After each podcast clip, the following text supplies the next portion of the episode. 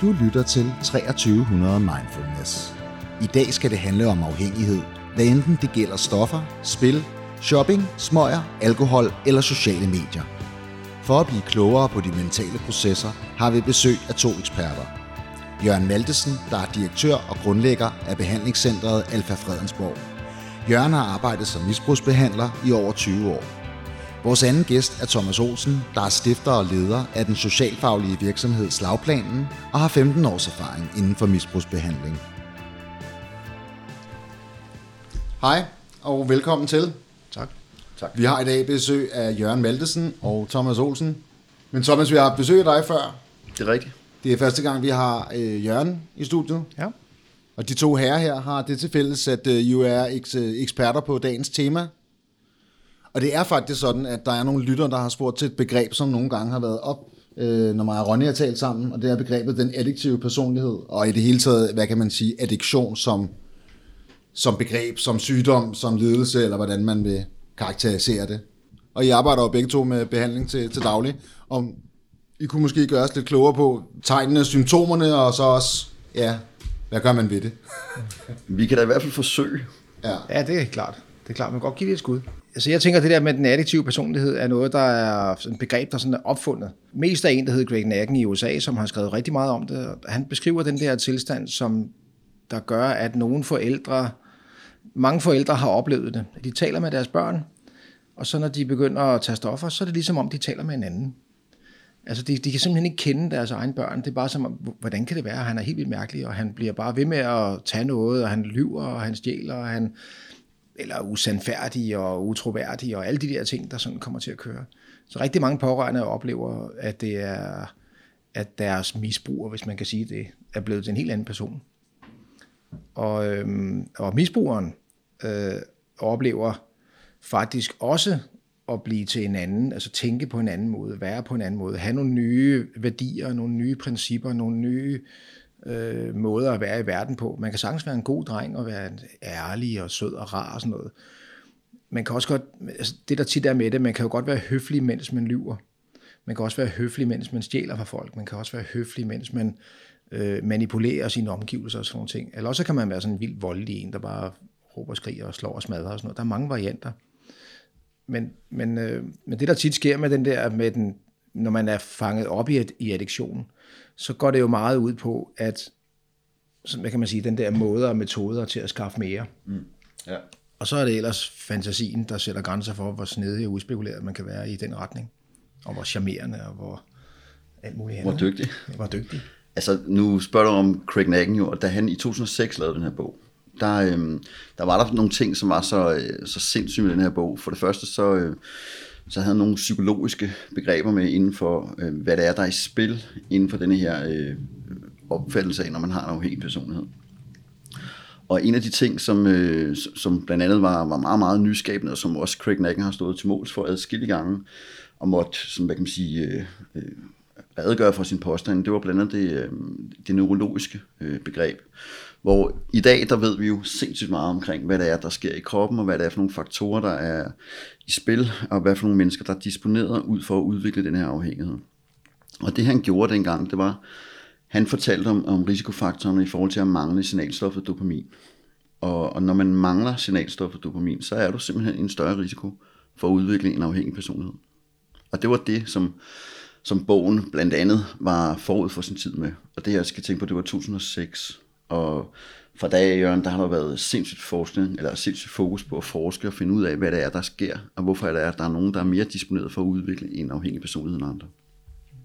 Ja, det er jo netop det der med, med, med, med dopamin, det har jeg tit tænkt over i forhold til, at jeg så sådan en, der, der er født uden eller mangler et eller andet kemisk, som ikke udskiller nok eller et eller andet. Og så ved jeg jo også, at der er sket en masse, som du selv siger med forskning, at den tager hele tiden en ny retning. Så på et tidspunkt, så mente man, at det var sådan 80% miljø og 20% arv, og så blev det lavet om, og så var det 50-50, og jeg ved ikke, hvad det er nu, hvad, man, hvad tænketankene siger nu. Men jeg har sådan personligt i forhold til det der med, jeg tror, det er sådan noget, der har udviklet sig. Altså, øh, du ved, jeg tror ikke, man er født til at, jeg tror ikke, man er født til at have en addiktiv person. Jeg tror ikke, det, det er noget, du, du, det er sådan noget med, du ved, der kommer, der sker nogle ting hen ad vejen. Og som du siger også, Jørgen, det der med, så ændrer jeg min, så ændrer jeg, begyndte bare at ændre min personlighed. Det var ikke noget, jeg lagde mærke til, men når jeg kigger tilbage på det, så er det bare sådan nogle, jeg har også stået nogle steder, hvor jeg sådan, nogle gange sådan lige fået et, et, et, et glimt af klarsyn, hvor sådan, hvad laver du her? Du mm. ved ikke. Og det, og det, altså, jeg ved egentlig ikke, hvor vi hen med det, men det, jeg tror, jeg vil sige, det var bare, at det, jeg, jeg synes nogle gange, det der addiktiv personlighed, det bliver sådan et meget fastlåst begreb. Altså, fordi der er jo ikke nogen, der siger, at de har det. Der er ikke nogen, der indrømmer, at de har det. Det er jo sjovt nok, det den, det den også gør. At det, du, du opdager det først, når det er for sent. jeg, vil, jeg vil, hvad hedder det, jeg vil sige sådan, altså det, det, der, det der er omkring misbrug, så er man bare nødt til at, at, at se på det som en meget, meget kompleks altså tilstand. Ikke? Det er mange forskellige ting, der spiller ind. Mm. Og tit så bliver man jo forfalden til at lave, hvis vi nu kunne øh, tage en pille, eller lave noget ayahuasca, eller lave noget et eller andet, mm. ved, så bliver man ligesom fikset, og så er det det, og så er man, øh, og hvad så? Og det er jo der hele, altså et, det nemmeste overhovedet, stort set, øh, med for en misbruger af både alkohol og stoffer og alt muligt andet, det er at blive stoffri. Det er det nemmeste i hele verden. Ja. Men så er der en dag bagefter, og en dag bagefter. Mm. Og det vil sige, det er jo ikke stoffet, der er problemet. Det er jo stoffet, der er folks løsning til en eller anden tilstand, som de har lige nu og her. Ikke? Og man ja. kan sige, de fleste, når de bliver teenager, du ved, så er altså rigtig mange, som, som hvis man skal tænke den der addiktive øh, måde at tænke på, hvordan får jeg mere ud af det her, hvordan kan jeg Øh, jeg, får ikke, jeg føler ikke, at jeg får kærlighed nok. Jeg føler ikke, det er der ikke nogen, der tænker. Der findes jo ikke nogen mennesker, der tænker på den måde. Mm. Men, men det der med, at man føler, at man savner noget, man føler, at man har, man, der mangler noget i ens liv. Der er sådan en tomheds, øh, du ved, lidt fornemmelse af sådan, øh, det kører bare ikke rigtigt, du ved, ikke? Og så får man lige, så finder man en punkt med nogle penge i, som femårig eller et eller andet, og så bliver man bare helt vildt glad, og det kører bare, man, og man køber slik for alle pengene, og man har bare tusind venner og sådan noget, ikke? Altså hele det der, så får man jo, så bliver der jo printet sådan en eller anden, at hvis jeg har penge, kan jeg få et... Så kommer der jo sådan, det, det er jo en... Vores hjerne er jo kodet til at huske gode begivenheder, og, og glemme de negative, medmindre de sådan er livstruende. Ikke? Så vi finder hurtigt ud af, at vi kan ikke træde ud over et fireetagers hus, så dør vi, fordi så slut. Det kan vi godt forstå. Ikke? Men alle de der ting, som er ubehagelige, ting, som vi oplever, og nogen, der slår os som små, eller gør noget ved os, der er ubehageligt, eller ubehagelige minder, det er vi jo kodet til at, at lægge i baggrunden. Fordi ellers så kan vi jo øh, så kan vi næsten holde ud og leve, jo. Hvis, hvis, de, hvis, hvis alle vores ubehagelige minder var fuldstændig levende hele tiden, så ville vi jo ikke øh, have det særlig godt. Som det er jo derfor, der er rigtig mange, der har, altså nogle, nogle af dem, der har psykiske problemer, husker faktisk deres, de der episoder for godt. Fordi de har været så traumatiserende, at de springer op igen og igen. Så genlever de dem en gang til hele tiden, som om det skete i lige i øjeblikket. Det er god mening, det der. Og det er jo, en, altså det, er jo det, der er med, og noget af det tapper hele den der addiktive øh, personlighed og hele den der omkring misbrug tapper faktisk ind i det der. Mm. Altså jeg har selv, jeg har selv haft problemer med det her, øh, også med heroin og alle mulige andre ting. Jeg har oplevet som med fem år clean at komme ind på øh, Nordhavn station mm. og træde ind på stationen og komme op og tage toget helt fuldstændig. Altså ingen nogen problemer i livet overhovedet. Ovenikøbet lige få en ny kæreste. Alt var godt. Det hele, der var medvind på alle cykelstier. Og så træde ind, og så lugter det der rengøringsmiddel det lugter fuldstændig sådan, som stof lugter. Og uden at tænke over det, så får jeg det, der hedder sådan en følelses uh, emotional recall, det vil sige, ligesom uh, mormors uh, køkken, når der blev bare mm. kager og stemningen, og hele den der setup, der er der, den der, ej, det var også bare, lige pludselig så synes jeg bare, det var enormt synd, at jeg ikke tog noget, eller sådan, jeg savnede den der tid. Og det var samtidig med, at jeg tænkte, selvfølgelig skal jeg da ikke have noget, og sådan noget. men det var bare sådan ligesom om, der var nogen, der satte en plade på, som ikke øh, hvad hedder det, der var blevet glemt nede i æsken eller et eller andet, ikke? og så kom den lige på igen, og så blev den taget igen, og så gik jeg videre. Ikke? Det er sjovt, det der med den der nostalgi. Ja. Altså, jeg, jeg er netop øh, holdt op med at ryge, og det er, så, det er sådan lidt uinteressant, eller lidt et overordnet set, men, men noget omkring den der nostalgi, ja. synes jeg egentlig er, er meget interessant, fordi det synes jeg hver gang, at når man, når man har prøvet at holde op med noget så banalt mm. som at holde op med at ryge, ikke ja. noget med at tage stoffer, det er ikke engang noget, der påvirker sindet, men der har man også nogle enormt nostalgiske mm. følelser i forhold til, hvad rygning er for noget, og hvor at det er ligesom forbundet med noget hygge, og at der er et eller andet, der simpelthen forsvinder ud af, af mit liv ja, ja. på en eller anden måde, men, som aldrig nogensinde kommer tilbage, hvis jeg holder op med at ryge de her cigaretter. Ja. Og det, det er jo fuldstændig det er dybt åndssvagt. Det er ikke engang sådan særlig, øh, det er ikke engang sådan særlig sindspåvirkende. Men, men, men det der, det er jo sådan en klassisk romantisering af, at uanset hvor negative konsekvenser man har haft i sit du ved, øh, afhængighedsforhold, om det så har været til shopping, eller overspisning, eller ludomani, eller man prøver på at kompensere ved at træne for meget, eller hvis det i det tilfælde, som Jørgen og jeg arbejder med, Træn for lidt. Nå. ja, træne for meget, altså øh, misbrug af, af, hvad kan man sige, øh, afhængighedsskabende stoffer og alkohol, så romantiserer man om, hvor godt det var, uanset at man har haft de vildeste konsekvenser. Og det er sådan en evne, som kroppen og øh, menneskets intellekt lader sig forføre af.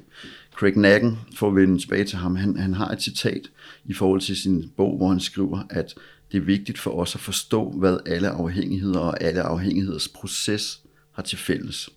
Den ukontrollerbare og frugtesløse søgen efter fornemmelsen af at være helt lykkelig og fredfyldt igennem én ting eller én oplevelse. Og det var også det, Jørgen nævnte før. At det er ligesom om, at man går på jagt efter det, der gør en lykkelig. Og specielt kokainafhængige, eller, Nikotinafhængig. ja, eller nikotinafhængige, eller ludomaninafhængige, de er, jo, de er jo på jagt efter det kick, det der giver den der tilfredsstillelse. Det, der så sker, når man er afhængig, uanset om vi snakker stoffer, eller shopping, eller workaholic, eller hvad det er, det er jo, at man, ens tolerance øges. Man skal hele tiden have mere for at få det. Ja, det er rigtigt. Altså, jeg kan jo sige en ting om, nu nævner du nikotin, og sådan som om, at det er bare rygning, og det er ikke andet. Nikotin og kokain er samme stofgruppe. Det er samme, det er stimulanser begge dele, så de hører til i samme kategori af, af rusmidler. Ikke? Og nikotin er jo ret populært herhjemme, også nemt at få fat i, og man kan købe det, og der er cigaretter, og der er, der er også kommet nogle svage cigaretter, nogle stærke cigaretter, sådan lidt Snus. light og sådan snus er inde, det, Ja, det kører også. damper. Ikke? Så nikotinen er kommet for at blive, kan man sige. Ikke? Og det, der faktisk sker med nikotinen, det er, at øh, den gør præcis det samme. Øh, man mærker heller ikke, ryger har enormt svært ved at holde op med at ryge, fordi at konsekvenserne er så langsigtede. Det vil sige, at man kan faktisk opleve at være øh, afhængig af nikotin i 30 år, eller 40 år måske, før man får de der fysiske, du ved, der virkelig, udover at man hoster om morgenen, og morgenhoster, og dårlig ånd, og dårlig tænder, og alt det, alt det, alt det der fnider, der- der er undervejs, ikke? Men så kan du godt møde lægen til sidst, og så siger, nu er det altså noget kol og noget cancer, og noget, du ved. Så begynder det sådan, at okay, nu bliver det vildt, ikke? Men der har folk røget, der har det været en del af deres liv, at håndtere deres følelsesmæssige tilstand. Det der med, at man, jeg trænger til en smøg. Mm. Jeg kan mærke, at jeg trænger til en smøg. Så går man hen og tænder smøgen og ryger den, og så siger man, at jeg stresser sådan af, når jeg ryger en smøg. Men det, der i virkeligheden sker, det er, ja. abstinenserne stiger, så man er abstinent, og lige så snart man så ryger, så forsvinder abstinenserne. Og der findes faktisk ikke ret mange følelser her i verden, som er mere behagelige, end når ens abstinenser forsvinder. Mm. Og når det så er med nikotin, så kan man sige, okay, så er det ikke det helt vilde abstinenser, man har, så er det bare røvubehageligt. Men altså, jeg kender flere rygere, som løber tør for cigaretter om natten, og så for ikke at øh, du ved, have den der ubehagelige begivenhed om morgenen, hvor man ikke har nogen smøger, så går man ned i kiosken om natten, for ikke at vågne op til ingen smøger. Så sørger man for, at der ligger en 20 stykker om morgenen, så man er klar igen. Ikke? Og det er jo rimelig vildt, at man, altså, der, nikotin har, der er krudt i nikotin. Det hænger jo sammen med, at, at den, den aktive, eller nikotin, eller rygeren her, kan ikke finde roen. Nej. Han kan ikke falde i søvn, hvis ikke han har nogen smøger til at vågne op med. Og det kender vi jo fra vores arbejde med behandlingen af stofafhængige, at, at hvor, hvor langt man er villig til at gå for at få sit stof, uanset hvad det så end er. Ja, det trækker ikke så meget, hvis man har det liggende.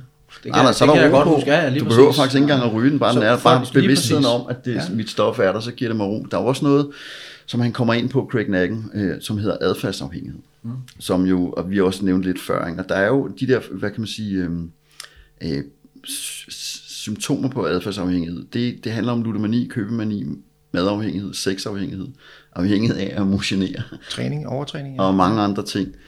Og det er jo, øh, det, at det er jo væsentligt for, øh, altså i, i mit arbejde har det været, øh, har det været øh, givetigt at bruge de samme måder at arbejde med den afhængige, uanset om det så har været stofafhængighed, alkoholafhængighed eller over øh, kompensation eller afhængighed af andre ting. Og så er der også nogle, der er også nogle metoder. Der er jo mange metoder. Der er jo, man kan jo rode rundt i øh, at blive kompetenceudviklet og tage til kurser i USA og whatever. Der var sådan en speciel en episode, hvor jeg faktisk var, øh, var afsted, og Jørgen var også derovre. Det var et øh, European Symposium for Dis, øh, Addic- Addictive Disorders i London, som hed UXAT. Der var der sådan et øh, specielt en workshop. Jeg tror, det var i 12, Jørgen. Jeg mener også, mm. du var der. Der, øh, der sad der sådan en amerikansk, øh, hvad hedder det, neurolog, som inden han var uddannet sig til neurolog, der var han, øh, der havde han uddannet sig til læge, og, og hans, hans, øh, han var blevet læge, inden han røg i hæren. Så han var læge og kom i hæren og kom i flyvevåbnet og blev så skudt ned over en mission i øh, Irak. og så øh, blev han pumpet op med noget øh, morfin, og så blev han hugt, og så smed herren ham i behandling. Så øh, da han så var, øh, kommer der og skulle møde hans counselor, han rådgiver, så siger de jo til ham, you're suffering from a disease. Så siger han, nej, jeg har ikke nogen sygdom. Altså, du har en sygdom, så siger han, nej, jeg har ikke nogen sygdom. Han er jo læge, så han har jo en helt anden idé omkring, hvornår man har en sygdom. Så da han så siger nej, så siger rådgiveren, jo, og nu er du i benægtelse. Så siger han, jeg er overhovedet ikke i benægtelse. Så han, han satte sig for, han satte sig for simpelthen at, øh, at decifrere det der sygdomsbegreb, fordi han mente jo ikke som læge, han led en sygdom. Så han blev nysgerrig på, hvad det er, de mener. Han blev simpelthen så vred, så han tog en hel Det- uddannelse det- som neurolog, eller Han hvad? blev simpelthen så vred, så han tog en neurolog. Og det han så fortæller i, i sideløbende, hvor han tog den her øh, sådan, uddannelse som neurolog, det er jo, at, at det som øh, Craig Nacken også er inde på, og det som man har arbejdet med i overvis, nemlig med at kalde afhængigheden for en sygdom, det er, er en ting. Den anden ting er ligesom at vide, hvad det er. Og der gik han så ind og fandt ud af, at, at når du er læge, når du har en sygdom, så er der jo et eller andet i kroppen, der går i stykker vil sige, at du brækker en arm og får gips på, og så er den fikset. Men det han fandt ud af erfaret som neurolog, at det der går i stykker, når man er afhængig, det er signalstofferne, det er hjernen. Det vil sige, i dag der kan man måle på, hvad det er for nogle centre i hjernen, som er, der bonger ud, når der er skadesvirkningerne er længe nok i et afhængighedsspektrum. Og det er igen der, hvor det tager tid at opbygge øh, fornemmelsen af at være i orden, når man så har sluppet sin afhængighed. Så det var en rigtig fin øh, rejse. Han, så han viste nogle billeder fra, som på sin powerpoint omkring Utah, som, ja, ja. som jo ligner du ved, et vulkanområde. Ikke? Ja, det er koldt. Det er jo lidt det, jeg går og arbejder med nu, at bygge alt det der op igen, ikke? Ja. Hvor lang tid tager det? Jamen, det er individuelt. Altså, der er jo mange... Jeg det kommer skal faktisk jeg ind på, nu. det, det man kan sige, jamen, det kan godt få at vide, det er, det er fredag næste uge. Nej, jeg vil sige, øh, at det, er, det der sker, det er, at man har, altså det der er med det her misbrugsbehandling, det er jo et meget øh, under øh, udforsket område. Så det, det er blevet overladt lidt til sådan nogle, øh, hvad hedder det, lægemænd og kvaksalver, og folk, der har, sådan, har slået sig op, og nogle fællesskaber. Og Altså så som jeg to. Lige præcis. Lige præcis. altså fuldstændig, ikke? Fordi så er der, så der er meget lidt interesse fra, fra psykologer og psykiater inden for det her felt her, og for folk, der er forskere i det hele taget. Det, det ligger på et meget lille sted. Okay. Der, er, nogle- der er nogle enkelte steder rundt omkring i verden, man interesserer sig for det. Og det er også ved at blive populært. Det er ved at blive bedre. Ja. Det er ved at blive, øh, altså man kan sige, for 10 år siden, der var der, altså, der var det mere sådan noget, der var det Greg Nacken og sådan nogle, der skrev, så ved, anden, Gorski, ja, der var de to. og Gorski og de andre, og, nogle andre altså, og, og 10.000 andre også, der var i gang på samme måde, ikke? og havde teorier om alt muligt. Så det her, det er meget en... Øh, det der med addiction, det er ligesom om, at det er en, en, det er en, altså en flyver, der bliver bygget, mens vi flyver den. Mm. Fordi det, der sker, mange af de ting, som man har gået og sagt, med helt tilbage i 60'erne, 50-60'erne, der sagde man jo, der talte man om tik i hjernen, og der var noget med hjernen, og der skete noget, og kemikalier og ting og sager, ikke? og folk, så var der nogen, der sagde, I er helt knald i låget, og så var der nogen, der sagde, ja, det er rigtigt. Dem, der sagde, ja, det er rigtigt, de fik det som regel bedre af det. Altså dem, der synes, de var knald i låget, de, de øh, kunne ikke få noget nytte af det, fordi det var baseret på tro. Man kunne ikke rigtig sådan bevise det, og man kunne ikke, og så kommer der lige pludselig, kan vi scanne hjernerne og se, hvor de er aktive, og man finder ud af, at hjernen er, er, er plastisk og ændrer sig igennem hele livet, også som gammel. Så hjernerne ændrer sig konstant. Det er jo derfor, man kan blive slået i hovedet i baghovedet med en hammer, du ved, og ramme lidt af synscenteret, og så kan man ikke se noget i et par måneder, men så rykker synscenteret sig over et andet sted, og så kan den lige pludselig gøre brug af små andre stykker af hjernen, og så alligevel kan man komme til at se noget igen. Ikke? Så du kan faktisk, dine centre i hjernen kan rykke sig rundt, mm. Ja, og din hjerne kan, ikke meget selvfølgelig, men det ender jo aldrig om i panden, men, altså, men, men det er en, øh, det der med, at hjernen ændrer sig, og så er hjernen også smart. Hjernen er skide smart, fordi den er, den er jo ligesom os, ja, den er, mennesker er ret dogne. Så vi finder jo, øh, hvis vi, det er jo blandt andet grunden til, at vi har det så godt i dag, at vi bor i et hus, og der er vandtæt, og vi kan bare gå ud i køleskabet og få noget mad og alt det der. Det, vi, vi er trætte af at ligge og jage, og jage rundt efter den, den der gris, der, eller hvad vi nu skal fange, ikke? Og, og så bliver det fordærvet og alt muligt andet. Så vi har fundet på alle mulige løsninger til, hvordan tingene kan blive nemmere. Ikke? Og det samme gør vores hjerne. Så hvis vi lever et, en livsstil, der gør, at vi er meget impulsive for eksempel, og vi er vant til at være meget impulsive, og vi bare hammer ud af, at vi kører bare på umiddelbar behovstilfredsstillelse, jeg skal bare have det, jeg skal bare have det nu, og så får jeg det, og så er jeg glad, og så slapper jeg af, og så skal jeg have det igen, og så skal jeg bare slappe af igen, og så skal jeg, du ved, ikke? Så får man slået nogle, altså så er helt automatisk bruger man jo ikke øh, sund fornuft og rationale og spare op og øh, se frem i tiden og forudse problemer. og lægge-. Altså alle mulige sådan nogle øh, beregninger, de ryger fløjten, fordi man er vant til at køre sådan fra hånden til munden, hvis man kan sige det sådan. Ikke? Og det vil sige, at alle forbindelserne i hjernen, de bliver simpelthen, øh, dros, de forsvinder jo ikke, men det drosler jo ned, fordi det bliver ikke brugt ret meget, så vi behøver ikke at have en motorvej derud til, men vi skal have en motorvej til de der impulser der, fordi dem er der mange af, og det, der har vi travlt. Mm. Så det må så ændre hjernen så lidt, så den gør det faktisk, det er derfor, man kan se også på hans øh, slides der, ikke? pludselig kan man se nogle addiktionscentre, eller mm. se hjernen arbejde meget mere. Du giver den ene noget kokain, så giver du den anden. Den ene, den, der er hele hjernen tænder nærmest på ham, ikke? og så den anden, der kom der lige på en lille fis. Ikke? Mm. Men fordi ham, hvor den tænder meget, det er en trænet hjerne. Det er en hjerne, der er vant til at tage det, så den har bare motorvej hele vejen ud ja, ja. igennem systemet. Så, så når sidemanden, øh, hvis jeg tager et stykke stof, eller noget stof, og når sidemanden tager noget stof, så får vi to forskellige oplevelser. Og hvis jeg får en oplevelse, der siger, er der sindssygt mand, det her, det var æder med fantastisk, hvis man kommer band i radioen. Ikke? Men hvis det her, det er bare sådan en fuldstændig øh, vild, øh, hvad hedder det, oplevelse, man får nærmest sådan orgasmeagtigt, eller det er det bedste, der er sket i mit liv, eller det er bare enormt fedt, eller vi er bare seje, eller vi er bare alt muligt. Ikke? Og sidemanden synes at det var meget fedt. altså, Nå, det var da hyggeligt nok og noget, men det var da ikke sådan, du ved, det var ikke noget, han ville sådan ligefrem ville, du ved, altså gå 50 km til, det er måske til Roskilde. Ikke? Så den, der får den store oplevelse, det er jo den, der er i fare for at blive rigtig fanget op. Fordi folk er jo ikke idioter. Og når vi, når vi render hen over savannen, og lige pludselig finder et finetræ med tonsvis af finer på, du ved, og tænker, nej, man er øh, øh, tilbage i, i vores jægeralder, ikke? eller jægertiden, så kunne vi finde det træ igen. Og det vi også gjorde, det var, at vi tømte træet fuldstændig og spiste så meget, vi overhovedet kunne, og bare så meget af det hjem som overhovedet muligt. Og de stod hjemme i landsbyen og, og hilste os velkomne, mand, og vi blev krammet, mand, og vi, vi er succeser, og vi er helt fantastiske, og vi er alt muligt andet. Så den der oxytocin, der er i kroppen, det der kærlighedshormon, man kalder det, når man får krammer, og der er nogen, der elsker en, og de siger, at de elsker en, og man tror på, at de mener det, så bliver man jo sådan helt fyldt op af kærligheds, øh, bare lyst til at være enormt flink og rar over for alle mulige. Ikke? Så får man sådan en kæmpe gevinst, og den kan man huske. Det er sådan en, der sætter sig. Og lige præcis det der, det er jo også det, der man, man i dag ved, der ligger bagved. Altså hele tilknytningsforstyrrelses, eller tilknytningsteorien, er jo lige præcis det, som Jørgen, Jørgen snakker om. Ikke? Men i forhold til, til dit spørgsmål, Ronny, også omkring med, med altså, at jeg skal have bygget min hjerne op igen. Når man er i en proces, hvor man har stoppet med sin afhængighed, man er stoppet med at tage sit fix, uanset om det så er gaming, gambling, whatever, øh, stoffer eller hvad det er, så er det jo klart, så er der nogle, nogle større kroniske øh, ting, du skal over, hvis du har været old school heroinmisbrug, eller taget nye stoffer, eller har taget stofmisbrug, frem for hvis du har været en, en, øh, en, en, en ludoman, mm. altså sådan rent fysisk, ikke? Mm. Men processen i, at ligesom man træner hjernen til ligesom at blive, hvad kan man sige, god til at optage ny viden, ligesom til at, at, at, at kapere det, man nu står i.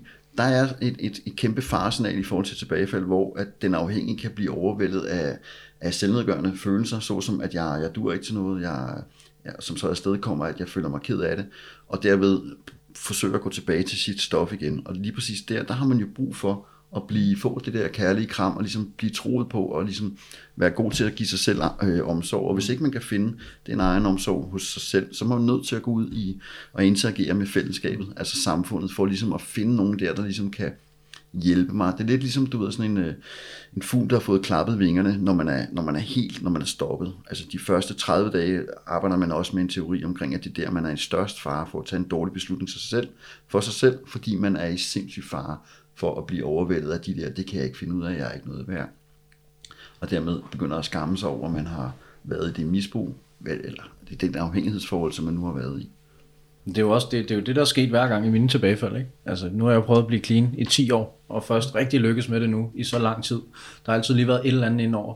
Og hver gang, det er altid, jeg er altid nået til et eller andet punkt, hvor at jeg skulle til at starte med at leve på en ny måde, til at, at gøre nogle nye ting i forhold til, hvad jeg var vant til, og når det så er blevet for svært, eller jeg ikke har følt, du ved, som du siger, jeg følt mig ked af det, eller der har været et eller andet, der simpelthen bare har overvældet mig, mm. så har jeg bare grebet i rygsækken med de der indgroede handlemønstre, du ved, som så har ledt mig direkte til, du ved, så fikser jeg det bare med det samme, ikke? Ja. Ja. Og det er jo, og det var faktisk lidt, jeg sad lige og tænkte på det for, ja, det tror jeg ikke kvarter siden eller sådan noget, men jeg vil ikke afbryde, men du snakkede nemlig noget om Jørgen på et tidspunkt, åh, hvad fanden var det? Men det var fordi, vi snakkede om det, du ved, øh, symptom, altså om det er sådan noget sympt- symptom på noget. Og det der med at være afhængig af noget, eller blive afhængig af noget, det, som jeg har forstået det, så er det som oftest et symptom på noget andet. Altså ja. på, på, på, på en ja, adfærd, det, det, der er kommet være. af en opvækst, eller, ja. eller du altså, ved. Det, det, man, det man skal have sig for øje, det er, at afhængighed er, er faktisk flere forskellige ting. Ja, det er også det, jeg sidder så det, der, så det, der sker, det er øh, en afhængighed hos en ung teenager, sådan addiction, stofmisbrug hos en ung teenager er meget anderledes end stofmisbrug hos en du ved, 30-årig og en 50-årig. Ligesom øh, det pårørende til en ung teenager også er anderledes end et pårørende til en, der er 25 og en, der er 35. Ikke? Pårørende ændrer sig, deres øh, system ændrer sig jo også. I starten har de jo håb og kæmper til sidste blodstråbe. Ikke? Mm. Og til sidst, når de er helt fuldstændig apatiske og udbrændte, og det bare har fortsat, og det ikke har hjulpet, så går de jo så er de pladet af dårlig samvittighed over, at de faktisk har ønsket børnene, men de kunne de ikke bare få noget fred, og så mm. kunne vi også få noget fred. Ikke? Altså den der, de, der findes faktisk mange forældre derude, som har været igennem rigtig lange øh, misbrugsforløb som pårørende, der har gået og ønsket deres børn, at de bare kunne øh, krasse af, man, så, de, så alle kunne få noget fred. Ikke? Ja. Og det er, sådan en, det er jo ret vildt, og det er jo ikke så mange, der er glade for at, at Nej, det... fortælle om. Ikke? Men, men det der er med, altså stoffer virker, og stoffer virker godt. Mm. Og det er derfor, folk tager dem. Folk er ikke idioter. Så det er ligesom at finde et... Øh, hvis vi alle sammen render rundt og spiser jordbær ude i landet, og pludselig så er der en, der finder et super jordbær. Mm. Og så spiser han det der jordbær i marken, ikke? og så er han bare fuldstændig op og ringer, og det kører bare derud af. Det er super jordbær. Jamen, det er sådan en, det er bare en, der bare har, altså, det er mig, jeg har jo vundet for fanden, det er jo mig, der er den smarte. Det er jo ikke, det er jo, altså det, det der med, at åh, du skal passe på, at problematiske stoffer og ting og sager, altså, du, de, altså de unge, den der mekanisme med, hvis der lige pludselig, det kan jeg huske fra gamle dage, så var der, noget, så var der nogle et såkaldt dræberheroin i Istergade. Ikke? Så var der pludselig noget meget stærkt stof. De havde, dem, der havde importeret der havde glemt at fortynde det nok, du ved, eller de, ville, de vidste ikke, hvad de lavede. Ikke? Så var der pludselig nogen, der sådan fik overdoser eller døde. Ikke? Og den, i den additive hjerne, der er det første spørgsmål, der popper op, det er, hvor er han henne? Hvorfor er det? Ja. Hvordan får jeg fat i det der? Ja. Alle almindelige mennesker vil tænke, nej, nej, hvor forfærdeligt, vi skal passe på, vi skal, vi skal lade være at gå i gaden i dag, fordi i dag kan det være ekstra farligt, så nu bliver vi mm. hjemme. Det er der ingen, altså det er ingen misbrug, vil tænke på den måde. Altså, eller ingen... Hvis det de der så hjælper sgu ikke rigtigt. Nej, nej, altså ingen additiv, den additive tankegang vil være, det der, det er kraften smart, men så kan jeg købe halvt så meget, og, og altså, jeg kan spare penge. Det er jo en fuldstændig succesoplevelse, det her. Ikke? Det er jo guld øh, jordbær for fanden. Ja. Det er også en af grundene til, at det kan være svært at forklare almindelige dødelige, som jeg mm. kalder dem. Altså folk, der ikke selv har afhængighedsproblematikker. Hvad det er, der er i spil, ja. når man har afhængigheden. Fordi det er så tvangsmæssigt, det er så en besættelse. Mm. Du vil gøre hvad som helst, du vil whatever, gøre hvad som helst for at få det stof. Altså, Ronny, der er også en faseinddeling altså man kan jo gå ned lige præcis som Jørgen også siger, at, ja, det skal vi høre noget. at man kan kigge på, du ved, udviklingen i det. Man bliver jo ikke bare afhængig, og så er du fucked. Altså, du nej, ved, der, der er jo en, en, en proces, hvor du ligesom går ind, og så øh, tilegner dig nogle færdigheder. Det er jo klart blandt andet den ansociale del af det, som er den kriminelle personlighed. Altså der er jo mange, som, som udvikler en, øh, altså når, når man bliver afhængig øh, i de teenageår, du begynder at, at ligesom hænge ud og have det fedt, man, og have noget socialt omkring det, når det så udvikler sig, i de der tidlige teenageår, måske øh, 13 til, til 19 års alder, når du så går fra det til at blive en ung mand i, i 19 til 3-24 års alder, så begynder der allerede der at kunne se de første negative konsekvenser i forhold til, at du måske ikke er i stand til at passe en uddannelse, måske ikke er i stand til at passe et arbejde. Dem, som du hang ud med i folkeskolen, de er ligesom et andet sted, og de begynder måske at danne familier, hvor du bare sidder og sumper, uanset hvad det så er, du så tager. Ikke? Og så begynder du at skulle skaffe flere penge, øh, uanset om, om hvad det er, af stof eller afhængighedsproblematikker. Og der, der begynder du så at, at kunne at, at udvikle, hvad kan man sige, antisocial, altså det vil sige krim, kriminelle personlighedstræk, som er ret, øh, sådan, øh, altså der er en gensidig prædisponering for de to ting. Og når du så øh, er der, så begynder du måske også at få nogle konsekvenser, såsom øh, fængselsophold eller andet, som så gør, at du er i endnu større risikofare for at blive endnu øh, synke længere ned. Der kan, man, der kan man jo snakke om det der med, men hvad så hvis det var lovligt? Så vil folk jo ikke komme i fængsel. Mm. Jeg har så det, der er med det, det, der er med det, det er, at man kan sagtens øh, afkriminalisere, og det vil også, det vil også, og hvis man så også får afstigmatiseret det, fordi det er jo ikke øh, kriminelt at ryge cigaretter for eksempel, men man kigger alligevel, der alle de, øh, eller det er heller ikke ulovligt at spise oksekød endnu, men veganerne har jo en holdning til folk, der spiser oksekød, ikke? så der vil altid være nogen, der stigmatiserer en. Mm. Problemet er, når det bliver majoriteten i, i befolkningen, der begynder at stigmatisere en minoritet, ikke? så begynder de jo at lide mm. altså noget kraftigt under det. Ikke? Og altså, jeg, jeg vil sige, at det er en, selvom man øh, legaliserer rusmidler, alle mulige slags, og gør det lovligt, og man må have lige så meget på, mig, som, på sig, som man vil, og det hele det kører ud af, så har man fjernet et element, så har man ligesom fået afkriminaliseret det, så, det vil sige, så kommer jeg ikke i fængsel mere. Men der vil ikke, stadigvæk så vil jeg jo blive påvirket af de rusmidler, jeg tager. Min hjerne vil ændre sig på samme måde den der med den additive, jeg har sådan siddet og tænkt over det der additive personlighed, og det er sådan lidt øh, personlighed, personlighed, du ved. Det er jo det der, men det er jo en struktur, det er jo nogle vaner og strukturer og nogle fasttømrede måder at være på, som er, som er, hvad hedder det, som bliver indgroet vaner, ikke? Ja. Og hvis du tager fuldstændig lovlig heroin, eller øh, kokain, eller hvad der nu, MDMA, eller hvad det nu er, du ved, der er helt, det har jeg, jeg får en tablet hver aften, og den tager jeg, så går jeg ud og danser, og hvis det er MDMA eller, eller så tager man en, to, en eller to af dem, og jeg husker at drikke vand, og jeg gør alting. Jeg er meget dygtig til at tage det der, det gør jeg så hver eneste dag derud af. Det der sker, hver eneste gang man tager noget MDMA, så tvinger du hjernen, fordi der er ikke noget trylle noget i MDMA. MDMA'en fortæller din hjerne, at nu skal du slippe en meget, meget større dopaminmængde, end du ellers ville gøre øh, under andre normale omstændigheder. Så det, der sker, det er, at der bliver bare sluppet en masse signalstoffer, som giver et helt utroligt velbehag i kroppen. Ja. Og når det så er sket, så skal hjernen så i gang med at bygge op igen. Og det er derfor folk, der tager for eksempel kokain eller øh, MDMA eller mange, faktisk så er det mest dem, der de er ret hårde ved hjernen faktisk. Mm. Heroin er ikke så hårdt ved hjernen på den måde, mm. men de andre har meget hårdt fat i den der øh, psykedelen. Ikke? Der er ikke ret mange, der bliver psykisk syge af at tage heroin. Der er faktisk en hel del, der får alvorlige psykiske problemer af at tage kokain, paranoia mm. og Angst. alt muligt andet, der kører ind i dem. Ikke? Og, så det vil sige, jeg, lad os nu sige, at jeg har en, sådan en weekend. Jeg tager kun noget i weekenden. Så kommer man ud og fester fredag og lørdag, du ved, noget kokain eller MDMA eller andet. Der er en øh, sådan regenereringsperiode, og den er ofte længere end en uge. Så det der vil sige, hvis jeg tager noget hver weekend igennem et halvt år, så tømmer jeg faktisk hjernen en lille smule, lidt ad gangen, så bygger jeg op, og jeg når næsten at få bygget det fuldstændig op, øh, de der serotoninbalancer. og Så er det fredag aften, og så smadrer Så er det fredag, og så smasker jeg den ned igen. Ikke? Så hen over et halvt års tid eller et år, så vil jeg opleve, i stedet for at jeg bare smasker helt i bund første gang, så er det ligesom om, at gassen går bare lige så langsomt af ballonen. Mm. Og sådan som det føles, det er, når man, det er den der depressive, den måde man mærker det på, det er den der depressive tilstand efter sådan en kokainrus, sådan en weekend på, øh, du ved, til tramp og fest og sager og alt det der. Der er man lidt tung i bolden om mandag morgen, ikke? Og tirsdag, og måske også lidt af onsdag.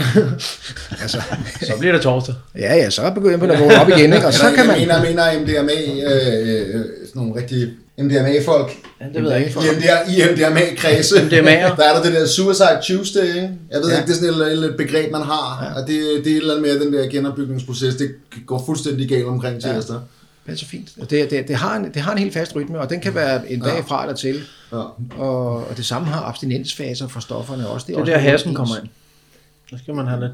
Ja, det Eller kan man. Det kan det være, eller kan noget man- andet downers, bare ligesom for at komme ned. Mm. Der er jo, altså nu har vi jo den her snak, og der er jo sådan nogle, øh, der er jo sådan tre øh, kendetegn på, hvornår man kan sådan spotte den afhængige. Altså hvis man nu, efter at have hørt den her podcast, går ud og tænker, nu skal jeg bare se, hvor de afhængige de er, så er der faktisk en, en, en, nogle, nogle ting, man kan kigge på. Det er, at, at man kan genkende en afhængig personlighed på, at afhængigheden er en mental besættelse eller en tvangsmæssig adfærd. Afhængigheden medfører, at personen mister kontrollen og bliver ved med at bruge sit stof, selvom det gentagende gange har haft negative konsekvenser. Det er stoffet, der kontrollerer personen, og ikke omvendt. Ja. Og det oplever du. Det ser du ved, at øh, knægten lover at stoppe igen og igen og igen. Eller endnu værre, han prøver at stoppe, og så øh, er han nødt til at indrømme, at jeg kan ikke stoppe, jeg kan ikke gøre noget. Også den der med, at man kan mærke på dem til familiefesten eller sådan noget eller andet, der kan man bare mærke, altså du, ved, når de har været der i en halv times tid, så begynder de at blive meget utålmodige til at, ligesom at få sluttet.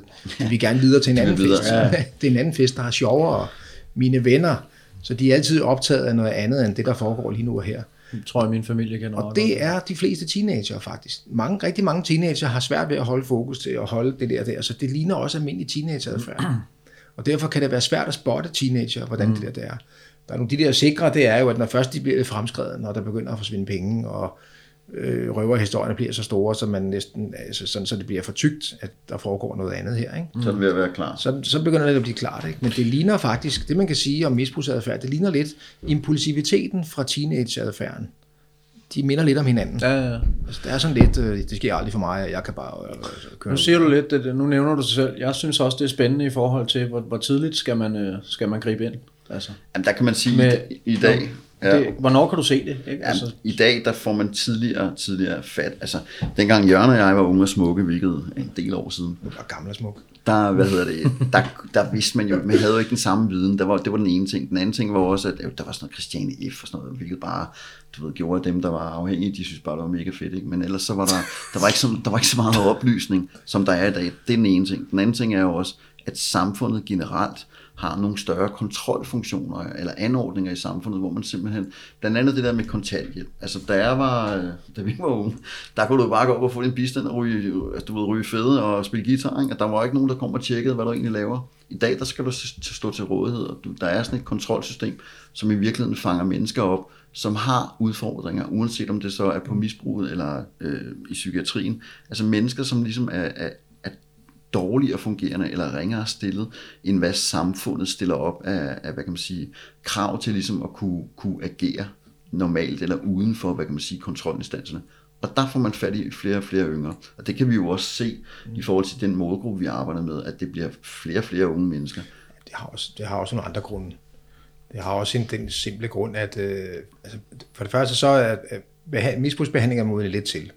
Man begynder at få lidt øje på, hvad er det egentlig, der foregår, hvad kan man gøre, hvordan kan vi sætte tidligere ind. Men man begynder at blive optaget af, hvordan har børn det indtaget i, du ved, i skolen, og trives, mistrives, og trives de, og alle mulige ting. Ikke? Så man gør alt muligt, man prøver at gøre alt muligt mærkeligt. Det, bare fordi man, øh, hvis man har en god skolegang, og det kører, og man får 12 og hele, det hele det spiller, så kan man jo sagtens blive afhængig alligevel. Mm. Fordi stoffer virker. Stoffer virker fantastisk. Mm. Og, de, øh, og derfor kan man sagtens have super karakterer og have haft et godt liv, og så bare få et endnu bedre liv, som er endnu mere fantastisk. Mm.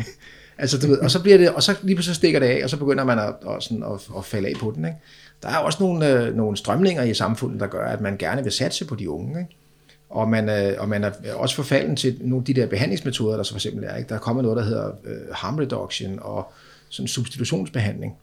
Og man kan sige, at da det blev introduceret i 70'erne, jeg kan huske, at man nu til de, de heroinafhængige eller opioidafhængige, dem kan du give, de kan få metadon i stedet for, øh, hvad hedder det, at købe narko på gaden. Så, mm. så kan de få du ved, af medicin, og det virker faktisk sådan, at de behøver ikke at købe narko på gaden. Det, det fjerner... At, at og det, de så gør det alligevel, det så...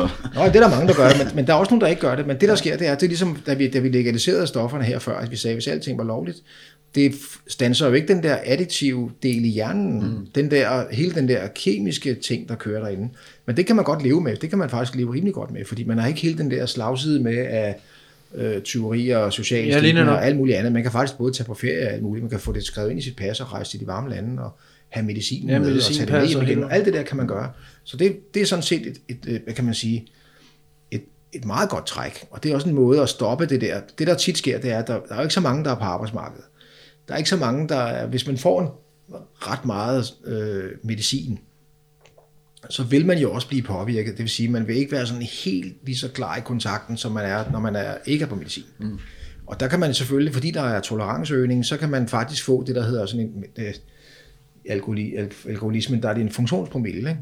Så man kan godt møde en, der kan tåle at have halvanden i promille, og du kan ikke mærke det på ham. Mm. Fordi han har vendet sig til at drikke så meget. Så, for ham, så når, han er for, når han kun får tre øl, så er han faktisk helt fuldstændig angstpræget og ængstelig mm. og helt mærkelig abstinent. Ikke? Og ikke til at holde ud at være sammen med. Så kan du ikke til at drikke dig et par bajer, mand, så hvis du til at snakke. Så drikker han nogle flere bajer, du ved. Og så lige pludselig bliver han normal. Mm. Så når er noget helt normalt at snakke med, og så går der et par timer, du ved, så bliver han lidt for, så går han over i den anden grøft, ikke? så bliver han simpelthen for fuld og for mærkelig. Ikke? Men der er sådan et normalt niveau. Det er der også hos folk, i, i, som er kemisk afhængige. De har også et funktionsniveau, mm. men øh, promille, hvor det kører. Men så kan du komme til at tage, så, fordi du har brug for mere og mere og mere, så skal du hele tiden justere det der, der kører. Ikke? Mm. Og lige nu der er det sådan, at, øh, at man kan, altså det er jo ret nemt at stoppe hvis man gerne vil stoppe kriminalitet for eksempel, så man skal bruge den der tankegang, at vi sætter noget i stedet for substitutionsbehandling eller sådan. Nu vil vi gerne stanse al kriminalitet. Så beder vi alle 20 om at møde op hen på kontoret og sige, goddag, hvad har du tænkt dig at stjæle i dag? I dag vil jeg stjæle, jeg, jeg mangler nogle penge, fordi jeg vil stjæle noget et eller andet. Ved du hvad? Du får pengene af os, så behøver du ikke at stjæle.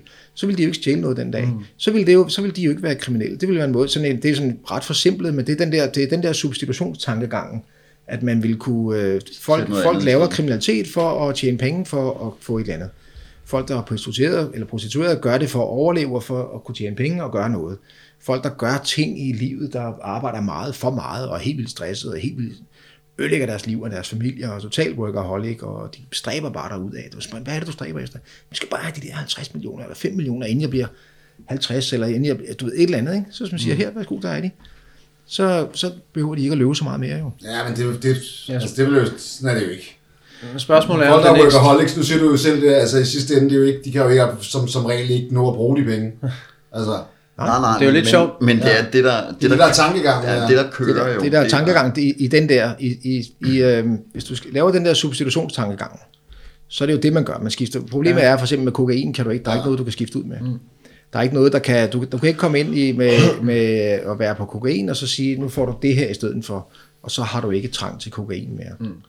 Og det man kan sige, der skete, nu er det der med heroin, øh, opiat nu er der ret mange, der får øh, metadon, og øh, af de der opioidafhængige, og det vil sige, så er det heller ikke interessant at tage heroin mere. Fordi når, man er, når ens receptorer er fyldt op, apropos det med hjernen igen, ikke? det vil sige, at hjernen er sådan flottet, er mættet med, med opiater, og hvis du så tager noget mere heroin, eller tager noget heroin ved siden af, så virker det faktisk ikke særlig godt. Fordi der er jo, nu du har prøvet at ryge, ikke? Jo. Den første smøg, den er jo meget god. Altså sådan, når man rigtig trænger til en smøg, så er- den jo rimelig god, den der, når man rigtig trænger til den. Ikke? Og det er faktisk kun, altså, man vil jo, den der følelse af, at yes, nu er den der, der kræver det faktisk, at man er afhængig, før den kommer. Det er jo det er jo næste. I starten er det det der med, hvis man holder til heroin for eksempel, der er det, i starten der tager man det, folk får det vildt dårligt der at tage heroin. De første par gange folk tager heroin, der kaster de som regel op. Mm. Det klør over hele kroppen. De kan ikke sove. De er, det hele er sådan ret, øh, men det er også sådan fedt på en eller anden måde, ja. så rusen er sådan ret fed, eller sådan, hey man, Der det er, kører. der, der er der nogle rus, der er fede første gang, man prøver det. Ja, men det er, men det er heroinrusen også. Men, og, ja. og det er heller ikke ubehageligt at kaste op, hvis du er på heroin. Det er faktisk så, at man kan drikke en masse vand og en masse mælk, og så kaster man rigtig meget op. Og det har en eller anden lækker effekt. altså det er sådan helt, øh, hvor man tænker, almindelige mennesker vil jo bare tænke, øh, øh hvad, ikke? Jeg er ikke solgt til heroin, Christ. Christian er rystet. Og der kan jeg bare sige, og det er jo det der med, det giver jo sådan meget aparte adfærd, ikke? Og så, begy- så klør det over det hele, og det hele det kører, du ved. Men så på et tidspunkt, så er man blevet afhængig. Og så vågner man op i morgen, uden at have noget, og det hele, man er lidt småforkølet, det er lidt ekstra koldt eller varmt, eller det er influenza-symptomer og sådan noget, ikke? Og så tager man noget af det stof, som man er abstinent fra, og så bliver man bare bang fuldstændig rask. Og måske også lidt øh, skæv og lidt overskudsagtig, ikke? Så den følelse af at, at blive helbredt på, altså på 5 sekunder eller 10 sekunder, du ved, ikke? det er jo en, øh, altså hvis du kunne, hvis mennesker med influenza kunne spise en pille, som ville fjerne deres influenza på 5 sekunder, så kunne man sige, men der er en pris med pillen, den kan være lidt, øh, der er noget et eller andet, du kommer til at sidde på lunken med to dage, eller der, et, et eller andet, der sådan er ubehageligt. Ja, ja, ja. Så så tror jeg, at når folk kommer langt nok ud, så vil de sige, hvad, jeg tror, den der, vi skal have gang i den pille der, selvom den, den giver noget, en masse besvær bagefter, så får jeg det godt lige nu her. Mm. Og jeg er faktisk blevet villig til nu, jeg skal bare have det godt nu, og så må vi tage os af det der senere hen, altså simpelthen. Ikke? Det er jo derfor, at der er nogle ting, mange ting, som når, når, altså, når du er kemisk afhængig, så bliver du rask, når du får dit stof, og når du ikke har dit stof, så er du syg. Mm. I forhold til, øhm, altså, hvordan man føler sig som afhængig, så når man, når, man er, når man har fået fjernet sin afhængighed, altså når man er stoppet med at tage sit stof, uanset om det så igen er, hvad det så kan være stoffer, eller øh, tvangsmæssige eller adfærdsafhængigheder, så at, at den måde, hvorpå du kan gøre opmærksom på, hvordan du har det, eller fortælle almindeligt dødeligt, hvad der er der er i spil, det er faktisk, hvis du kigger på den følelse, du har, når du er sulten, når du har en craving efter at spise. Det vil sige, at du har et hul i maven, som du ikke kan mætte. Og det er den følelse, som den afhængige går rundt med i den første svære tid, når, når han, han eller hun skal stoppe med sit, med sit misbrug, sin afhængighed. Så det er en følelse af, at der er et hul i maven, som du ikke kan fylde ud. Og det er jo derfor, at man er nødt til, når man arbejder med afhængighed, at sætte noget andet ind i stedet for. Det andet kan så være mange forskellige ting. Men i forhold til syg og rask, så har ICD-10, som er jo det her øh, WHO har lavet i forhold til International, International Classification of Diseases, der er det sådan et tjeksystem, hvor du kan se, hvordan verdens sygdomme, eller om, og, der, og der kommer hele tiden nye sygdomme til. Det bliver hele tiden udvidet, der kommer hele tiden... Øh, fordi Jeg der har siddet og læst lidt i den der, bliver man skør af. Og der er jo de her seks hvad hedder, kategorier i forhold til, øh, i henhold til ICD-10, så har de udviklet øh, afhængighedssyndromet, og det syndromet, det har du, hvis tre eller flere af de her faktorer, der er seks, så kan folk derhjemme jo krydse af og se, om de er afhængige ud for det Ja, her. nu får vi noget helt konkret. Nu får vi en checkliste. Så, så det er som, øh, og der, igen til lytteren, du skal, du skal tjekke tre eller flere ud af de her faktorer. Den første det er, du har en svækket evne til at styre indtagelsen. Den anden er, at du får abstinenssymptomer. Den tredje er, at du får en trang. Den fjerde er, at du får en toleranceudvikling. Altså, der skal mere og mere til. Den femte er, at du har en dominerende rolle med hensyn til dit tidsforbrug. Og den sjette, det er vedblivende brug trods erkendt skadesudvikling. Okay. Og der er jo åbnet op for her i forhold til tidsforbruget. Hvor meget tid bruger du på internettet? Altså, hvad gør det ved dig, når du ikke får nogen likes på din Facebook-opslag? Alt det her, det ved jeg, at Jørgen også er optaget af, fordi det er noget af det, som den nye øh, afhængighedsforskning peger på, er sindssygt skadende i forhold til socialt samvær, normalt, du ved, øh, social habitus. Altså, jeg synes, øh, vi, er ved, vi er ved at ramme noget interessant her, for øh, det synes jeg hele tiden, vi har været. Men der har været en ting, som jeg har været meget nysgerrig i, mm. i forhold til med det her addiktion og en addiktiv personlighed, så frem og tilbage. Og du sagde det jo også lige før, der, er- der er jo noget kemisk afhængighed. Det kan, altså, det, det, det, kan, det, kan, det tror jeg, de fleste kan forstå. Altså nikotin bliver man fysisk afhængig af, og det er derfor, man får stillet sine abstinenser, og det samme med alkohol, og så videre, og så videre, og så videre, og så videre.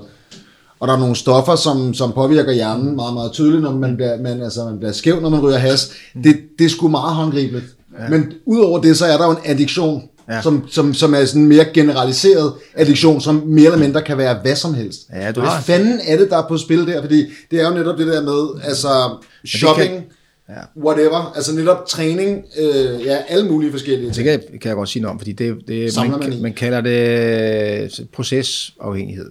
Okay, ja. Og det, der sker, det er, at øh, når du tilfører et kemikalie til din krop, så tvinger din hjerne til at afgive, så svarer den på det. Ja. Og hvis det kemikalie, du giver den, det er kokain, så har, er der et svar i hjernen, der siger, okay, alle mand smid alt, hvad vi har i hænderne og så videre, så får vi det helt fantastisk. Ikke? Det, der er, det er, at adfærd udløser også en, den samme udløsning i hjernen. Ikke? Okay. Så det vil sige, hvis det er meget, meget, altså hvis man er, hvis man er sådan en arousal addict, kalder man det for, dem der er sådan spændingssøgende. Spændingssøgende mennesker kan jo øh, søge så meget spænding, så de ender med at hænge på en klatrevæg uden snor i 3 km højde, ikke? og så læser man om, at nu faldt han endelig ned efter fem år på bjergvæggen. Ikke? Men, altså, men det der er med det, men det er jo en, øh, altså det der, det man kan sige, det er, hvis man, hvis man søger den der spænding, så vil man have- også opleve toleranceøgning. Man vil starte på en klatrevæg, man vil begynde at gå til faldskærm, man vil springe ud med faldskærmen, så vil man begynde at lave fri, du ved, de der frifald, og så smide og faldskærm lidt senere. Ikke? Og til sidst, hvis man er sådan helt vild, så kan det være, at man er en af de der, du ved, man nærmest smider øh, faldskærm ud først og hopper ud efter, når man tager den på på vej ned, ikke? eller hvad folk nu finder på, at, du ved, altså, at, skal blive for at og gøre det vildere. og vildere. Ikke? Du får de der flyverdragter på, og de flyver ned ad bjergene, og de har, altså der skal virkelig noget til, fordi toleranceøgning, der skal mere og mere til at få hjernen til at slippe samme mængde, så jeg føler mig, altså det der adrenalinen, når jeg får det der sus der. Ikke? Så, så første gang, man, man ligesom får den der forløsning, eller den der udløsning af kemikalier i hjernen, så næste gang, så skal der lidt, eller måske ikke næste, men 10 gange efter, der skal der noget mere til. Der skal der lidt mere til. Og, det, er det, og man kan sige, det er med, med spil for eksempel, der er jo ikke ret mange, altså det gælder faktisk ikke om at vinde i spil. Altså når du vinder i spil, så er det jo slut. Vind, altså vinde gevinsten er jo antiklimaks for en ludoman. For en ludoman, der er det at være tæt på at vinde. Nu er den der næsten. Det er der, det hele piker, og hvor man kan se det hele, det er sådan, nu er den der, du ved, nu er. Mm. Så når man ligesom har vundet eller har tabt, så er det jo, det er jo altid sjovere at vinde end at tabe, og det er lidt tungt at vågne op, efter man har tabt meget og sådan noget, ikke? og ens familie er sure, og man skal flytte, og alt det der, det er lidt tungt, ikke? Men, men hvad hedder det? Ja, det var sådan lidt humor, ikke? Men altså i hvert fald, men, men det er jo der, det er, så er det jo helt katastrofalt, ikke? Men, men det der faktisk er med det, det er med, grunden til, at folk kan sidde på en spilleautomat en hel dag og sidde og trykke på en spilleautomat, det er jo fordi lige om lidt, og jeg kan se, og så havde jeg to bar på stribe, eller hvad det nu hedder, de der du har på stribe, og nu er den der næsten, og nu er den der næsten. Rationelt, så ved de jo, at den her maskine, den udbetaler 98% af de penge, der bliver kommet ind i den. Og den, der kommer hen på det rigtige tidspunkt, vil få nogle af de der. Det er helt altså, fuldstændig rationelt, kan man vide, at det er sådan her, det foregår. Mm.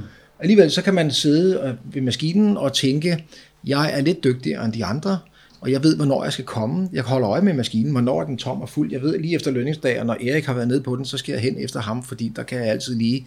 Så folk har alle mulige taktikker. Den der med, at jeg ser frem til den første, jeg planlægger, jeg, du ved, de har maskiner stående rundt flere forskellige steder, hvor de ved, hvornår de forskellige maskiner er varme, sådan så man kan, der er størst chance for at få Det penge ud af dem.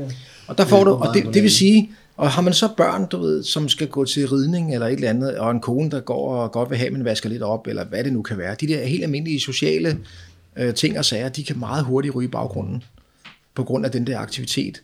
Og folk begynder sådan lidt, hey, du er heller aldrig til stede, når vi er sammen. Man. Hvad, hvad tænker du på? Ikke på noget. Jeg er overhovedet ikke... Øh. Nå, men jeg er også nødt til at gå. Altså, man, har, man, har bare ikke, man er ikke til stede her i nuet, og man får ikke samme gevinst ud af at sidde sammen med, med familien, øh, som familien gør. Fordi man er optaget af noget andet. Og det, som I kan høre, så kræver det en stor del af kreativitet og skulle planlægge at have et misbrug, som der ikke er nogen, der må vide noget om, eller en afhængighed, som der ikke er nogen, nogen der må vide om. Og det, der er i spil, øh, som, som du spørger om, Christian, det er jo, at det er jo belønningssystemet. Det går direkte op, hvor du, altså for eksempel hvis du er internetafhængig, eller social media luder, du ved, eller whatever, hvor du bare hele tiden er afhængig af dine likes, så kan du ikke hvile. Du finder ikke roen, hvis ikke du får de likes. Og når du får, lad os sige 1000 likes, som jo er ret meget, som I ved, så skal man hele tiden have mere end det, for ligesom at slå det. Så der skal hele tiden, det skal slås, jeg skal slå en rekord, ikke? Og det, er, det går ud over din tilstedeværelse nu med dine relationer. Det går ud over, hvis du er far eller mor og, i forhold til din øh, familie. Det går ud over, der er de samme negative konsekvenser som at være misbrugende stoffer. Det er klart, at de er ikke lige så udtalte, det tager måske længere tid, før de bliver så øh, kroniske som hos en, hos en misbruger. Men det er de samme ting, der er i spil. Og det, man kan sige, det man forsker på, det er jo, at det sikkert også i de andre, eller de samme traumer, man ligesom søger at fikse og kompensere for ved at have en afhængighedsproblematik, uanset hvad det så er til. Der er også, en, der er også den der med, at har en, øh, der er to ting, jeg vil sige til det. Der er, der er jo den der historien om traumerne der, den er, det er jo også tit trauma, så forestiller folk sig, det er sådan et andet helt ja, forfærdeligt, der er bare blevet gennem, Men det er ikke det, vi snakker om. Øh, misbrugt igennem tonsvis over noget. Ja. Et traume kan faktisk opstå inde i, det kommer an på, hvordan man opfatter situationen. Så et traume kan bare være en travl mor, som ikke lige hørte en en eller anden dag, og det tog man meget personligt. Og det satte sig i en og så gjorde hun det fem år efter, du ved, og så igen, og så blev man igen bekræftet i, at man, altså, det, det, er jo en, det er jo sådan en person, der er, nogle, der er jo de der helt oplagte, hvor alle tænker, gud nej, det er meget traumatisk det der, det er helt forfærdeligt. Men hvordan et menneske oplever livet, det kan faktisk, de kan jo godt gå og få, få sådan nogle øh, negative måder at tænke om forskellige situationer på. Det, den ene ting, og den anden, det var det der med at have, altså man ser jo, der begynder at komme øh, mennesker i behandling nu øh, for gaming addiction. Altså det er ikke det samme som ludomani. Gaming, det er den anden, med, hvor, man, hvor det er alle mulige andre spil, ja, man World spiller. Of Warcraft, Warcraft og Second Life og alt det der, der fandtes for 10 år siden. Ikke? Men, men altså alle de der forskellige programmer, det begynder der at komme folk ind nu, fordi de er også forsvundet fra det sociale liv. Ikke? Og så er der også de der, der kommer de der øh, social media folk. Det vil sige folk, der ikke dem, der arbejder i reklamebranchen, men dem, der forbruger mm. øh, social media. Og det, der sker faktisk, det er, jeg, jeg ved ikke, om man har lagt mærke til den der, de der tre knapper, der biber, når, eller de der tre de der prikker. Pulterende øh, prikker, når nogen er ved at sende en en besked på Facebook. eller på, øh, de er ved at skrive noget. Ikke? Ja. Og det, der sker, når der er en, der er ved at skrive noget til dig, der stopper din verden. Der er din opmærksomhed ryger direkte ned på de der tre knapper der, fordi nu kan du se, at den anden er i gang med at svare dig på et eller andet. Og det kan du også på Messenger, på sms og ting og sager. Kan du, og man har faktisk overvejet, skulle man overhovedet bruge det her? Det er en fuldstændig unødvendig funktion men den, men den fungerer sådan, at den suger, der findes ikke en større øh, tyv af opmærksomhed lige nu her på denne jord, tror jeg, end de der tre knapper der. Det er faktisk blevet så populært, så nogle hjemmesider er begyndt at efterligne det ekstrabladet, når de opdaterer, så er der også tre prikker på ja, at opdatere ja. og sådan noget. Ikke? Man har simpelthen fundet ud af, at, at ved at gøre det der, så sidder folk og kigger på dem. Ja, man bliver helt fordi nu kan de mærke, at der sker noget. Og, og hvis der så ikke, hvis man er sådan en eller anden, at man, nu skriver hun til mig, du ved, nej, nu holder den op med at skrive, hvorfor kom der ikke noget? Kan jeg vide, hvad hun ville have skrevet? Mm. Altså hele den der indre dialog, man vil komme igennem, du ved, med, jamen jeg så i går, du var i gang med at svare på min sms, men du svarede ikke. Hvor, ja. hvor, hvorfor gjorde du ikke det? Du ved, så pludselig står den anden til regnskab for en ja, telefon, der ikke har været slukket. Ikke? Altså det er sådan helt, det er ret vildt, og det er jo sådan en... Øh... Og det er også blevet forfærdeligt, også fordi der ja. netop er så mange, øh, teknik, ja. der er mange teknikaliteter omkring det der netop, at du, altså du kan jo se, hvis folk har læst din besked. Ja. Så står der, ja, set, ja, ja, ja. læst. Det er jo, det er jo, ja, det, det, noget, noget popkultur her. Ja, nå, ja. men det er, også den der, det er også det der med at have en, øh, med opmærksomhed. Og det, der sker faktisk for rigtig meget, altså jeg tror, opmærksomhed har, har en stor rolle i, i afhængighed. Altså ja. det, har, det er virkelig en stor rolle, fordi hele min, eller ja, man kan sige, de fleste afhængiges opmærksomhed er centreret hen imod det rusmiddel, som kan øh, give dem den forløsning. Mm. Så hvis ikke de har rusmidler lige nu og her, om det så er Facebook-likes, eller blinkende knapper, eller heroin, eller hvad det nu kan være, så vil de se frem til det. Så vil, hvis det er noget, der fylder meget i deres liv, så vil det fylde hele deres opmærksomhed. Og, det er en, øh, og derfor har de ikke ret meget opmærksomhed til overs til andre mennesker. Og andre mennesker vil opfatte dem som værende lidt asociale og selvoptaget og egoist. Jeg er tit blevet kaldt for en egoist, ikke? og det er da sikkert også rigtigt, fordi jeg tænkt meget på noget andet, på noget andet end det, der foregik lige nu og her. Du ved, ikke? Så, når jeg tænker på noget andet end det, der foregår lige nu og her, så ved man jo ikke, så, er jeg jo ikke, så synes folk, jeg ikke er til stede. Og så kan de jo tænke, så tænker han nok på sig selv. Eller også så tænker jeg måske på noget andet spændende, et eller andet, jeg sidder og finder på. Og det er jo, så kan man sige, at man har opmærksomhedsforstyrret, eller et eller andet, ikke? fordi man hele tiden er i gang med noget andet, end det, der rent faktisk sker. Det kender jeg godt. Og, det, Og der er jo, i forhold til det der med, som Jørgen øh, gudskelov korrigerede mig i, i traume, der mener jeg jo heller ikke, at man er blevet, øh, du ved, i lemlistet som treårig, men det var, øh, jeg, jeg blev undervist af Niels Peter Rygaard, som har fordansket Balbys øh, tilknytningsteorier, og han gav den her øh, sådan, faseopdeling i, hvornår man udvikler tilknytningsforstyrrelsen. Og der kan lige så godt vel, altså det sker jo typisk fra 0 til 9 måneders alderen, der kan det ske, fordi mennesket er pattebarn og meget øh, sårbar over for, for hvad kan man sige, ydre påvirkninger, hvis ikke man bliver nusset og set og hørt. Ja. Men når man så er fra, fra etårsalderen op til otteårsalderen, altså som, som barn, så kan man sagtens udvikle også, hvis barnet er moren, moren eller, øh, eller undskyld, hvad hedder det, primært tilknytningsperson, onklen, tanten eller hvem det nu er, ikke har set dig, så kan du føle det som en afvisning, og det alene kan være nok til at trigge en disponering for at udvikle traumer senere hen. Mm. Ja, det er også meget konkret. Ja. Men det er vildt nok. Hvad så, hvis man nu striber øh, mennesket for alt? Ikke? Facebook og Ja, alle, du men- ved, stemningsændrende midler, og det er lige, altså fra Ja, det er cigaretter sjovt. til, Det- det er sjovt, du ved, fordi hvor fanden henter man det så?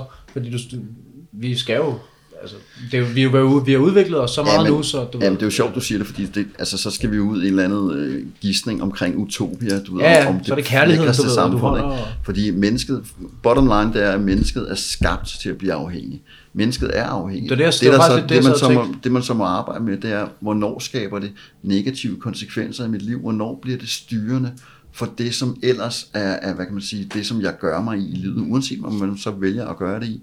Altså, du ved, hvornår kommer der nogle konsekvenser, som gør, at min kæreste forlader mig, eller mit, mit, jeg kan passe mit arbejde, eller min mor og far ikke gider mig, eller whatever. Eller ikke kan få mad på bordet, og der, det, er sådan en, det er jo sådan en individuel øh, proces, hvorpå du, eller jeg, eller dem, der nu har brug for at kigge på det her spejl og se på, lider jeg af en afhængighed, gør op med sig selv, hvornår har jeg brug for at få det her ud af mit liv. Og der er det jo nogle af de her sådan basic, når man så møder sådan en fyr som Jørgen, eller en fyr som mig, og, og som professionelt arbejder med det her, så er der nogle teknikker, man aldrig nogensinde må gøre som professionel. Blandt andet må man aldrig sige til en afhængig, brug ordet skal. Altså du skal stoppe, fordi det skaber modstand, og du får bare, altså det, det kommer der ikke noget godt ud af. Det man derimod har erfaret virker, det er, når man giver det her spejl, når man kan spejle øh, personen i, hvilke negative konsekvenser, så kan man have en dialog omkring, om okay, er der så noget, jeg ligesom har brug for at arbejde med, eller har jeg styr på det? ja, men det, men det, der, er en, der er en ting med... Afhængighed er faktisk et ret dårligt ord, synes jeg også. det synes jeg også. Men det er fordi det danske sprog er, som det er. Ikke? også? Det var og man faktisk- taler jo noget med, når man taler om addiction for eksempel, så er det jo det der med, at det bliver mere og mere og mere. Vi er. Ja. alle sammen afhængige af at trække vejret. Vi er alle sammen afhængige af at skulle spise. Vi er alle sammen afhængige af alle mulige forskellige ting, som vi er nødt til at gøre. Og en ting, som vi især er, øh, det er jo ikke ret lang tid siden, vi har rendt rundt ude på sletterne og samlet bær og skudt bjørne, eller hvad vi nu kunne finde og, og skyde efter med burpil eller noget. Det er jo 40.000 år siden eller noget, ikke? Så rent genetisk er det faktisk et splitsekund siden, og vores hjerne er faktisk stadigvæk sådan en øh, halvhulemand, der render rundt ud på, på sletten. Og nu er der så kommet du ved, iPhone og alt muligt andet, og de der antisociale medier og sådan noget, der er kommet ind, der ligesom skiller det hele ad. Ikke? Fordi man skulle tro, at det var noget, der samlede folk, men det er det faktisk ikke. Så de der øh, sociale medier, det adskiller folk. Det, det kan samle folk i nogle sammenhæng, men for det meste adskiller det faktisk folk. Og man har en fornemmelse af, jeg har en fornemmelse af, at jeg har talt med Thomas, hvis jeg har givet ham en like på hans Facebook, ikke? så tænker jeg, nu har jeg gjort Thomas en tjeneste. Ja. Nu synes han nok, at jeg er en rigtig kammerat. Ikke? Det er ikke sikkert, han gør det. Det er ikke engang sikkert, at han har opdaget det. Og det er en form for udveksling af, af, af tjenester, som der sådan er sådan lidt øh, aparte, kan man sige. Og det er rigtig tit går det tabt. Men det er helt sikkert, hvis jeg opdager, at du har givet mig et like, så giver jeg også dig et like. Jørgen. Fedt. Jamen, det er godt. Ja. Så lad os, vi skal lige have regnskab, hvem der er foran. Men i hvert fald så det der med, at der er en, det der med, at vi er sociale væsener. Og vi har faktisk en, øh, det jeg fortalte før, det der med at komme ude på savannen, slæbende hjem med en eller anden, øh, med et bytte, og komme hjem til, øh, til hvad hedder det, de der til bygden, hvor man ligesom hører til, eller, men var- de var nomader dengang, så man rejste jo rundt, fordi man, man dyrkede jo ikke korn og sådan noget. Man var ligesom nødt til at finde det, der var. Ikke? Når man så kom tilbage til, tilbage til den der øh, by med en, med byttet, så var der nogen, der var det der hunters and skinners, ikke? så kom man tilbage, og så var de andre, så var der nogen, der var klar til at tilberede og fordele blandt de gamle, og det hele det kørte. Altså, der var sådan ret godt, og der var rigtig meget oxytocin. Og, og, og det skal ikke forveksles med oxycontin. Mm. Det er bare...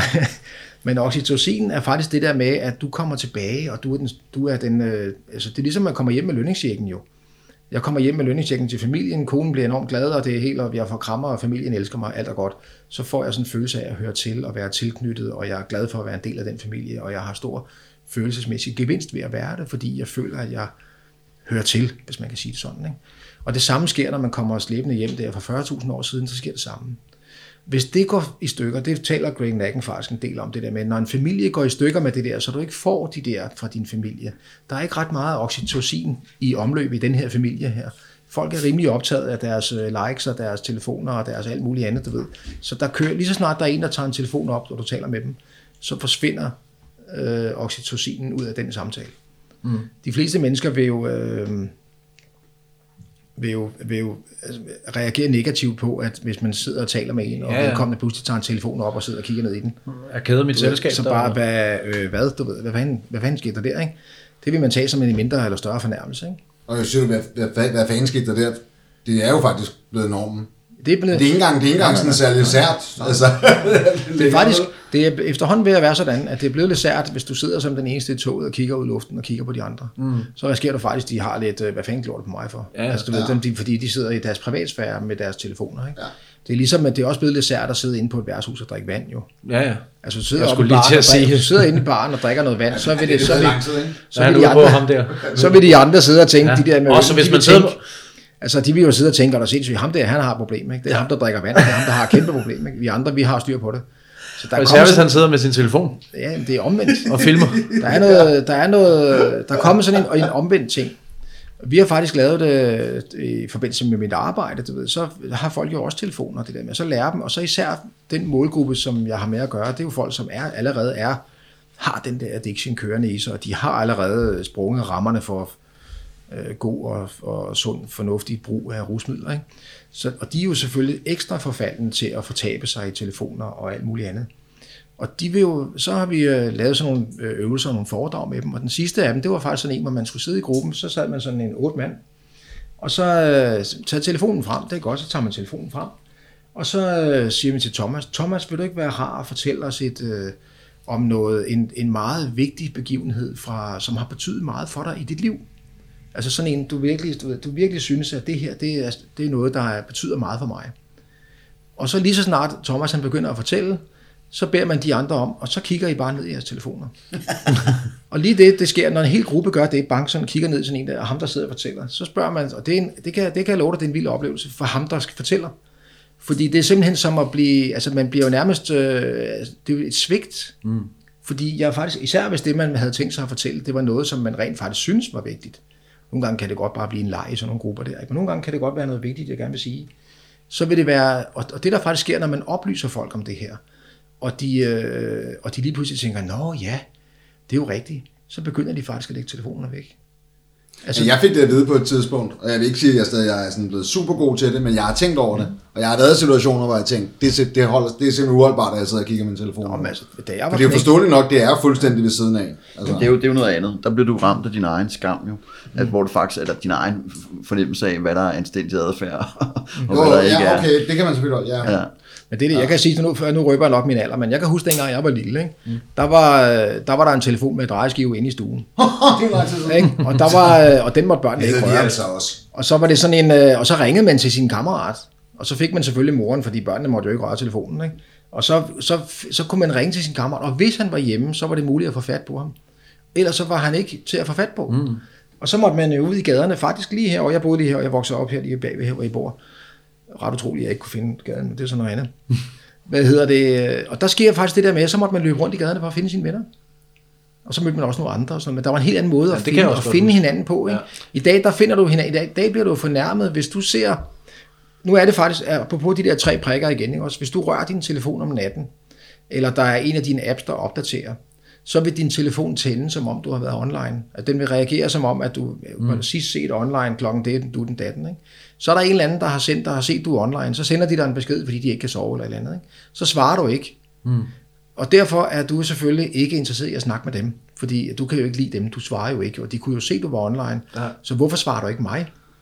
Altså det er jo sådan en, og så kan man lytte ja, står man til regnskab. Man kan faktisk ligge og sove i sin seng lige så fredeligt.